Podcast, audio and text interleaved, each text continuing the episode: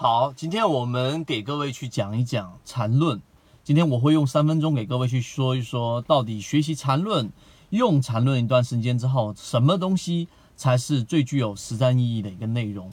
大家可以看到，实际上缠论就是我们说缠中说禅在二零零七年在这个论坛上面公布的一系列教你炒股系列的这些内容，其中包含着我们所说的级别。背离，对吧？当时叫背驰，然后呢，第一买点，第二买点，第三买点啊，等等的这一系列的东西。但是有很多人学着学着学着，就有点走火入魔了，就根本不知道到底什么是重点，然后去看一分钟级别，去看三分钟级别之后，操作起来最后还是一塌糊涂。那么我们今天就拿其中的一个点来告诉给大家，其近期啊，我们先说一说摩恩电器。摩恩电器从我们十二月三十号公布这选板块到十这个一月的十一号，我们开始正式的，一月七号开始正式的把它列入我们这一种呃重点关注的一个对象。到今天为止，我们提醒今天还在冲高，但今天已经有一点走弱的迹象啊，是一个获利了结的一个位置，整体已经有百分之四十的利润了。那么这个摩恩电器是从头到尾，我们只把注意力集中在了一只个股上的方法的不断的讲解，其中就是运用到了缠论给我们的实战意义的启发是什么？就是我们所说的第一，就是对于分时的级别和力度的把控。我们来说一下为什么我们要讲这一个点。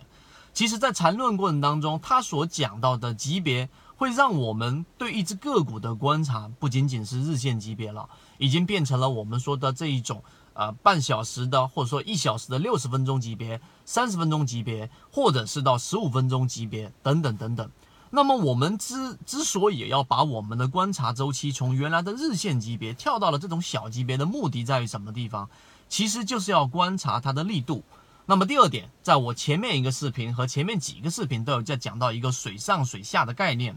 也就是说，在十啊，在一月的十一号，我们去讲摩恩电器，当时才十二块多，十三块钱，现在已经十六块多了。那么整个个股的这个上一个交易日的下跌，一月十一号出现了一个大阴线的中轴位置，我们会看到，在第二天出现了一个 SB 战法，就是第二天出现快速的修复，大部分时候这一天的分时图都是在这一个十一月十一号的这一个下跌的中轴水上。去盘整的，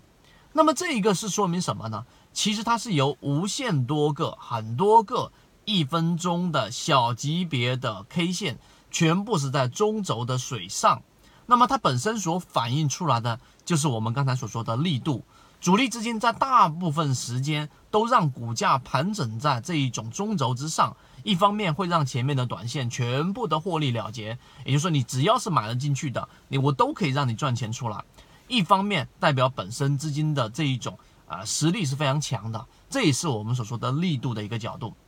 那么回到刚才我说的缠论，缠论用 MACD 也好，KDJ 也好，背离也好，那整个过程其实就是在想啊传递给所有的人这一个缠中说禅的一个观念一个理念，你要有一个交易系统来判断一只个股在某个阶段的这一种攻击的强弱状态。那这种强弱状态，其实你说它去做判断，有时候会很虚，所以我们才需要有各种的交易细节和数据的反馈和信号的反馈来做支撑。最终摩恩电器，我们在啊这一个时间段内给各位去做了一个演示。所以今天我三分钟就是想告诉给大家，其实学一个交易系统和交易系统的这一种啊模式，你要去学习的是什么？你要去学习它里面的第一啊，它背后的逻辑是什么？它背后的逻辑是什么？这是第一点。第二个，你要去找到这个交易系统繁琐的内容当中最精华的、最有实战意义的模块，